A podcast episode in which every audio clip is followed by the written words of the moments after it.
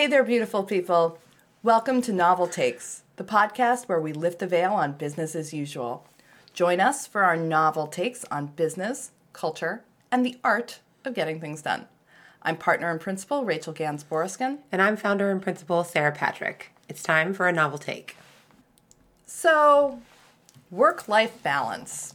It's a phrase we hear all the time. Employees are demanding it, mm-hmm. and employers are promising it.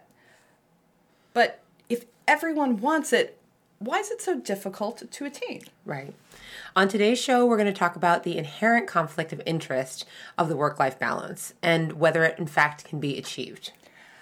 I was thinking about this as I was preparing for our conversation mm-hmm. today, and I remembered this this month where I got one email about attending a webinar on mental health. And that webinar suggested that we had to exercise, meditate, and really maintain a work-life balance to, you know, reduce stress mm-hmm. and help us be centered. And then a week later, there was another event that was being promoted, and its central message was how stress can actually be good for you. Oh. And again, these were both sponsored by the same employer, mm-hmm. both within a, a one-month period. Oh. And to me, it was sort of like, yeah, gee, I wonder why my employer is telling me that stress is good for me. But also, even all of these suggestions that they're making are actually incumbent upon me mm-hmm. to do. Mm-hmm. I have to carve out the time to meditate, to exercise. I have to be conscious of a work-life balance. And suddenly, self-care became another job on top of the one that I have. An additional responsibility. Yeah. I think the idea of the work-life balance casts out from the professional space primarily, right? It's a question of how you balance your professional productivity with all those other things that you are outside of the professional space. I don't think of the life-work balance when I'm at home and I'm kind of in my zone, you know, thinking about everything that I am outside the professional space. I don't think about, okay, how am I going to balance all of my, you You know, personal life with my work life. I think about it in the reverse, coming casting out from a professional space. So kind of who, knowing that it is really a professional concept first, who is responsible for maintaining this, right? Right. I, I think this is a way of saying, workers, take control. You are stressed because you have failed, right, as an individual. Mm. To create those boundaries. Why aren't you showing up in the office cheerful, happy, able to leave things behind? You're failing. You need to do some work on that. I think particularly this hits women because women are the ones who have, by and large, more of the home responsibilities. I often think of work-life balance in this sort of family context. Who's the person who's going to take the kid to the pediatrician? Who's got to go to a recital, a sports game, whatever that is? And it feels like yet another way of telling women, go do work on yourself mm. in order to be better. And I'm, okay, I'll put it on the to-do list. It's it's an endless list of things to feel guilty about. Mm.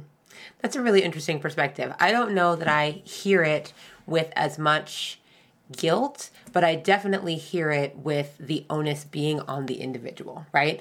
I feel like in terms of who is responsible for it, if the responsibility is on the employer, then it does sound like there is that inherent conflict of interest with it being on the employer because it maybe sits in contest with their primary objective, which is your output, right? Um, but they presumably want for your success. They understand that burnout is a thing. So they do want you to have a work-life balance. They do recognize that you are an individual that exists outside of the professional sphere.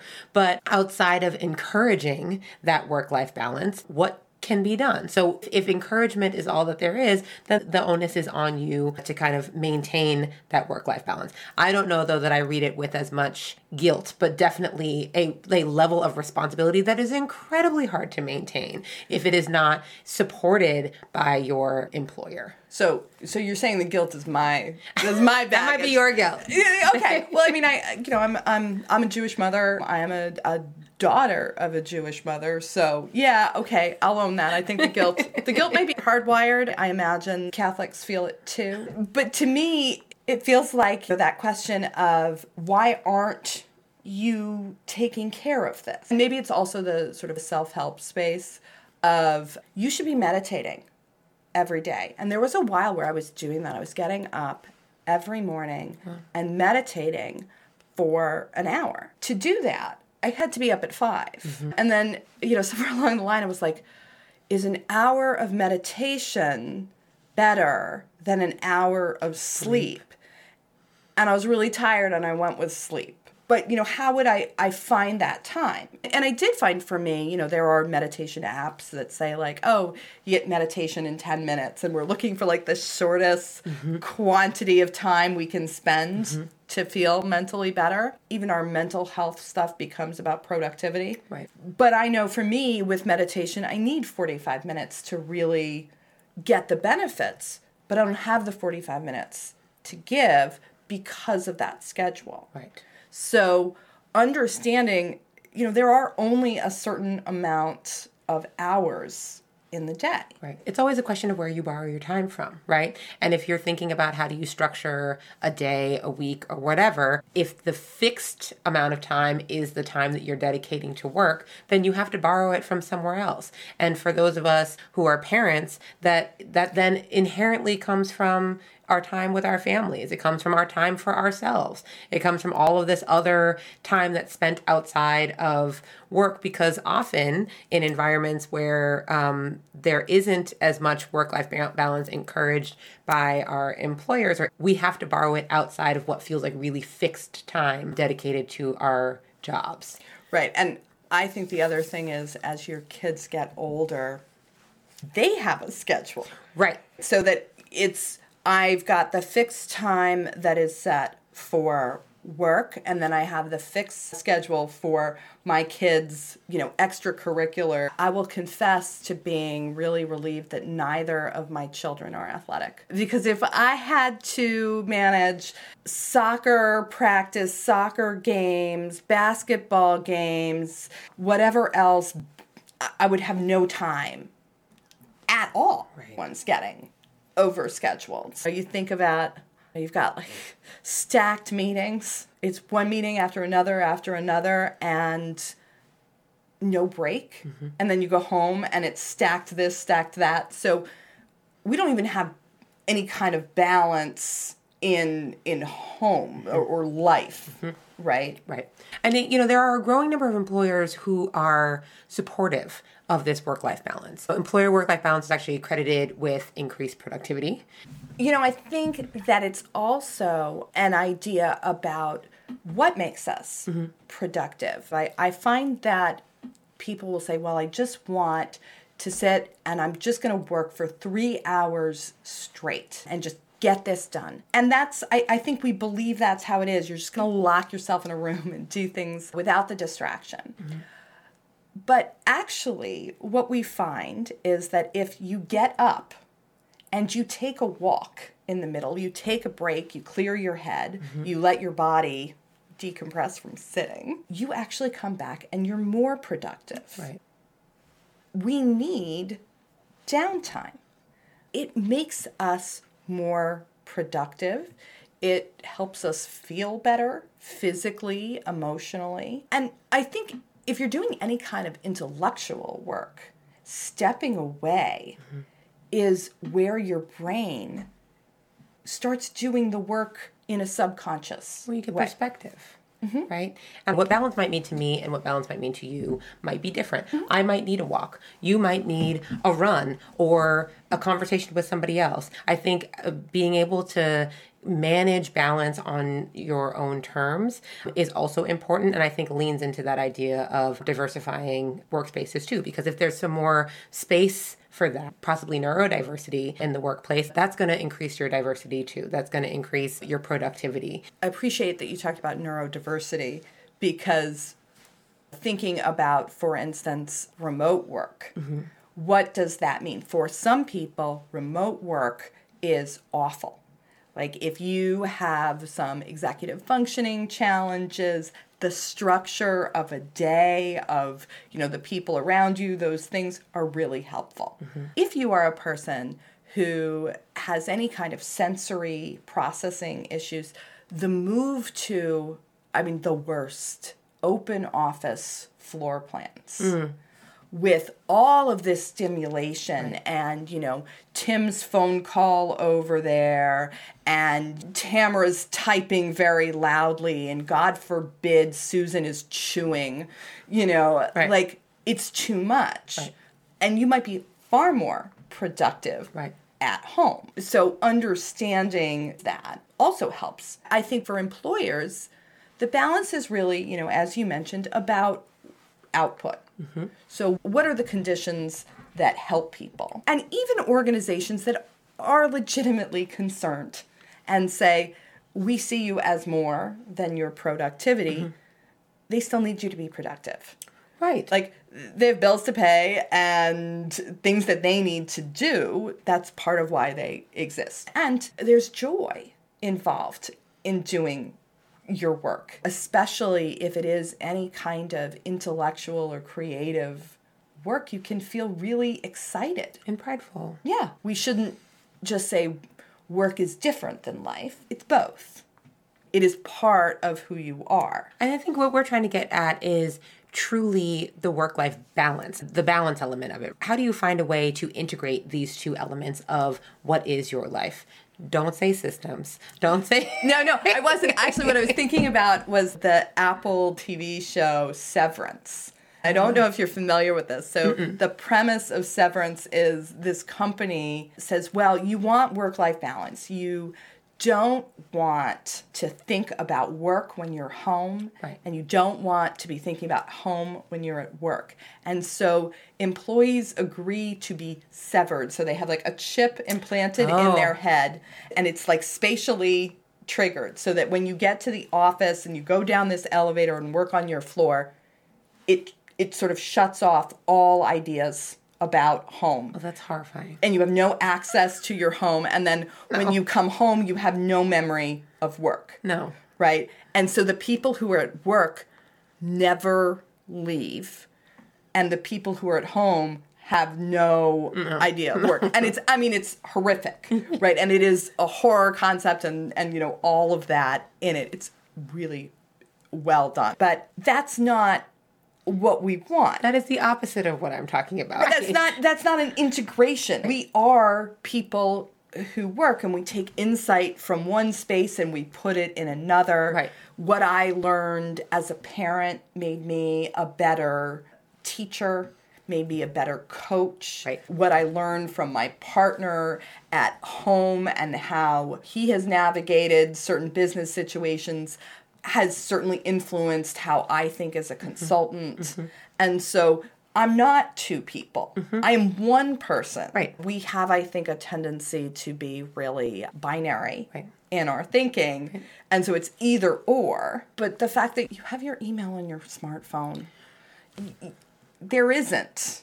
As much as we might like to say, I go home and it's all off, it's with you. Right. It's with you. Right. And you're thinking about the day. You're going to process the day as well, especially when your work day takes up so much of your time and often so much of your mental kind of real estate. I'm thinking you talked about severance and that kind of I mean, again, that's horrifying, but it kind of calls up for me even some of the limited ways that we talk about work-life balance, right? What's the first few things that come to mind? It's yoga. It's taking a walk. It's like these other things that are supposed to relieve us of some of that mental expenditure on work so that we can then go be more productive at work. Yes, yes to yoga, yes to the walks, yes to all of that. But I'm also thinking, like, the thing that always comes up for me is time to do the laundry, right? Something that helps me be the most productive is being able to get my laundry done, because the amount of laundry that my family produces is extraordinary and takes up a lot of my mental real estate. And so if I, I listen, There's... it is true for my family. So this is, so if I can have a little bit of time in my in my day to manage the amount of laundry that is output in my family, then that actually is what work-life balance means to me, because that that relieves my, this like mental burden, and then I can go back to work. We talked about my issues with guilt. I am efficient. My grocery list is written in the order of the aisles oh, no. of the market. My errands are planned to minimize left turns because that takes more time. Mm-hmm. I don't know that life in that work-life thing is all that balanced either. I will tell you, every time I do laundry, my thought is I am currently actually producing more laundry as I'm doing it because I'm still wearing clothes. You know, I'm aware that what I'm wearing now is going to have to be washed. Right. But I guess... I guess I guess I'm not, I'm not talking about what you do as in, it, as in life being the thing that you do when you are not being productive, right? If work is productivity, life being the absence of productivity.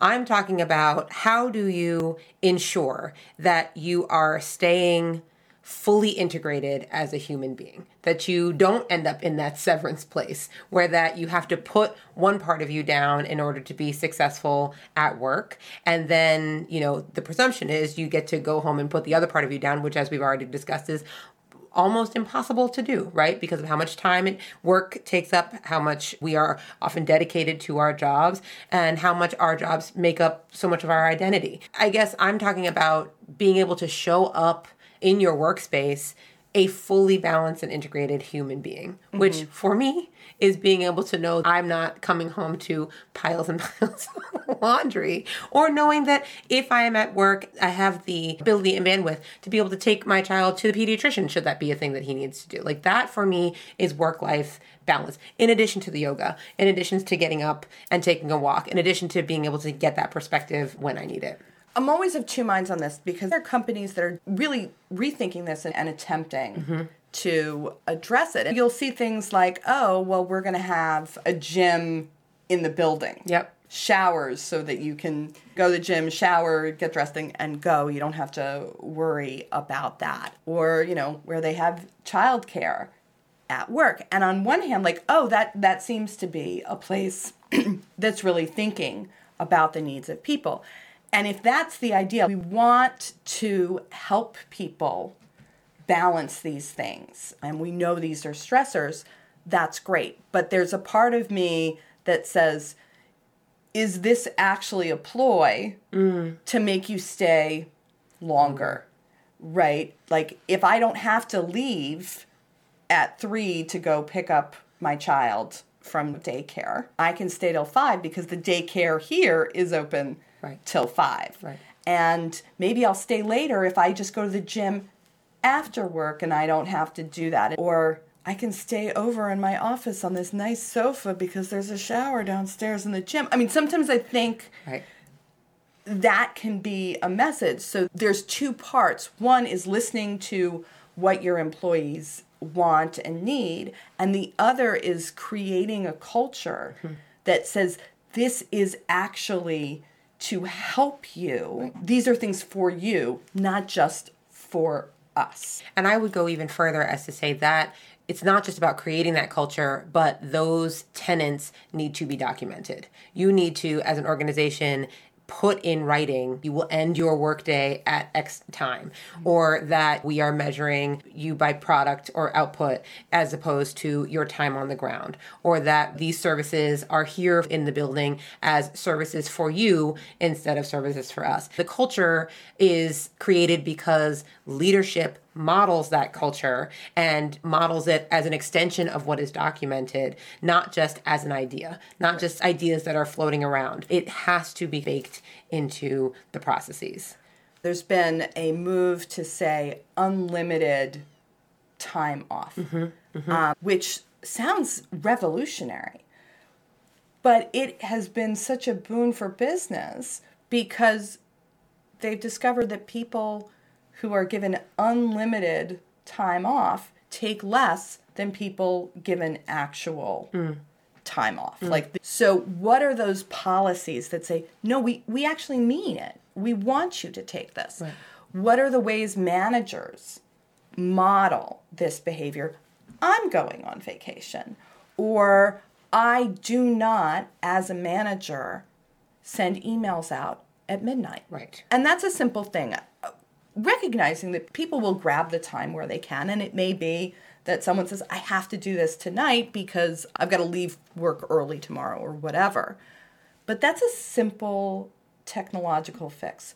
Schedule the email to go out at nine. Right. So your employee doesn't wake up in the morning saying, wow, the boss was up till one in the morning sending this. That's the expectation right. for me. Or send with a caveat that says, I do my work at these hours because mm-hmm. X, Y, Z, right? I also think, again, baking it into the processes, baking it into the policies, um, a lot of these challenges are can be solved by cross-training employees, cross-training teams, ensuring that when we as employees decide to go on vacation, we don't feel like we are creating such a gap in the system that it is impossible for us to go anywhere or for us to be absent. If we know that our managers got us, that there are other junior members of our team that, that can jump in when we are absent, and that the team is comfortable with that, those things can, I think, encourage people to leave. I would say that that also involves a cultural shift. Right. We run very, very lean businesses.